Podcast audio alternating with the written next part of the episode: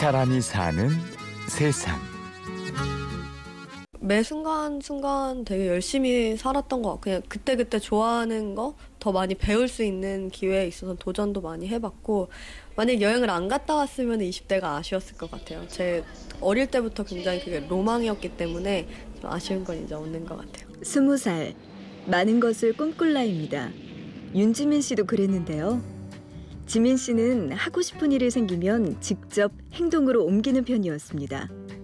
공부를 더 하고 싶어서 유학을 떠났고 관광 경영과 관련된 일을 찾아서 공무원이 됐죠.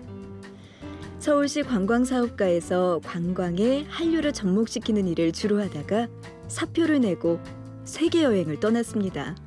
관광을 좀 더 깊이 있게 바라보고 싶어서였죠.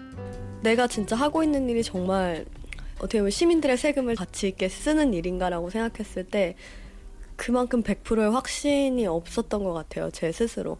그래서 내가 많이 부족하고 내가 좀 더 배워야 관광에 대해서 배우고 와야지 되겠다라는 생각이 들어서 다른 나라들은 그러면은 어떻게 하고 있지 궁금하기도 했고 나도 좀 성장할 수 있는 계기가 되지 않을까. 지민 씨는 여행 가방에 각국의 자료들을 담았습니다. 직접 방문해서 담당자들을 만나 인터뷰하는 계획도 세웠죠. 흔하지 않은 방식이었고 색다른 경험이었습니다.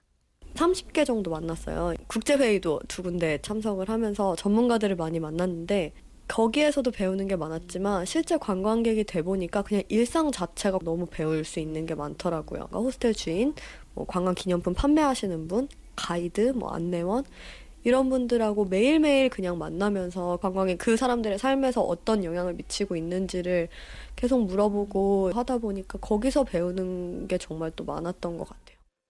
호주에서 시작된 여행은 북미와 남미를 거쳐 유럽과 아시아로 향했습니다.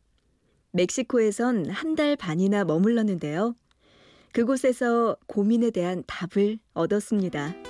큰 도시에 사는 젊은 친구들도 그 나라 노래를 일상적으로 듣고요. 음식 자기 가족들이랑 해 먹고 축제하면 다 같이 나와서 동네 사람들이 함께 즐기고 이런 모습들이 그 나라 사람들이 그 나라 문화를 너무 자랑스럽게 생각하고 일상적으로 소비하는 모습이 관광객인 저한테는 굉장히 감동이었어요. 그 나라에 정말 다시 가고 싶고 계속 있고 싶게 만드는 원동력 같은 게 되더라고요. 그 제가 한류 관광을 담당하면서도 실제 한국에 오는 관광객들이 한류가 좋아서 여기 막 살고 싶다, 음식이 좋고 사람이 좋다 이런 얘기를 할 때마다 저는 그 마음을 100% 이해를 못 했었는데 제가 그 마음을 처음 느낀 거예요. 지민 씨는 아버지의 영향을 많이 받았습니다. 아버지는 지민 씨가 어릴 때부터 가족들과 함께 여행하는 걸 즐기셨죠.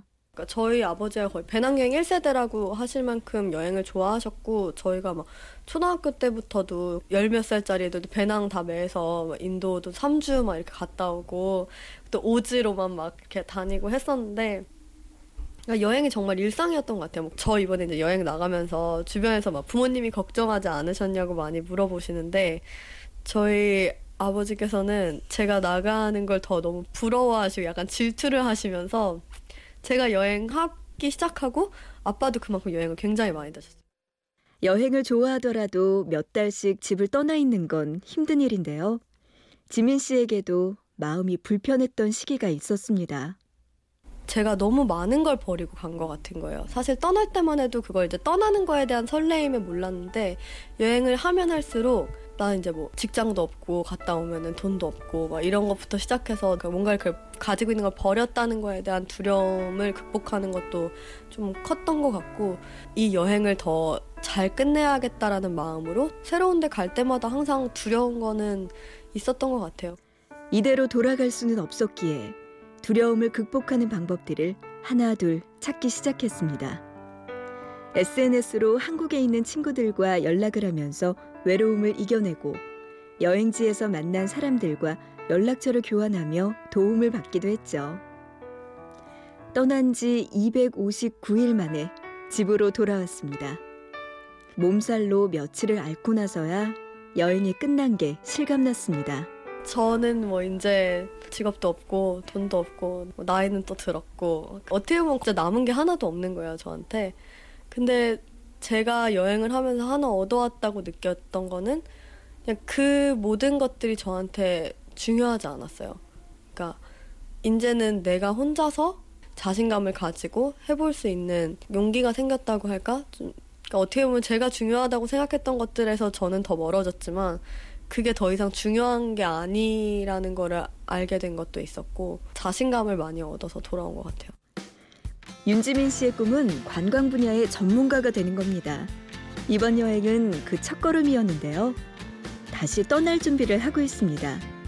우리나라를 찾은 관광객의 입장이 돼서 전국을 누빌 생각입니다.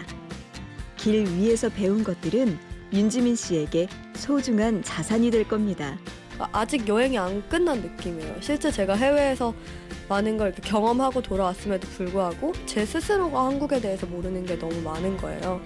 제가 여행했던 방식대로 한국을 여행한다면 더 많은 것들이 보일 것 같다는 생각도 들고 그러면서 이제 그 경험들이 실질적으로 적용할 수 있는 뭐 정책이나 방법들로 만들어지지 않을까 하는 고민을 가지고 여행을 떠나보려고 합니다. 이 사람이 사는 세상. 취재 구성의 홍지은, 저는 부은영이었습니다. 고맙습니다.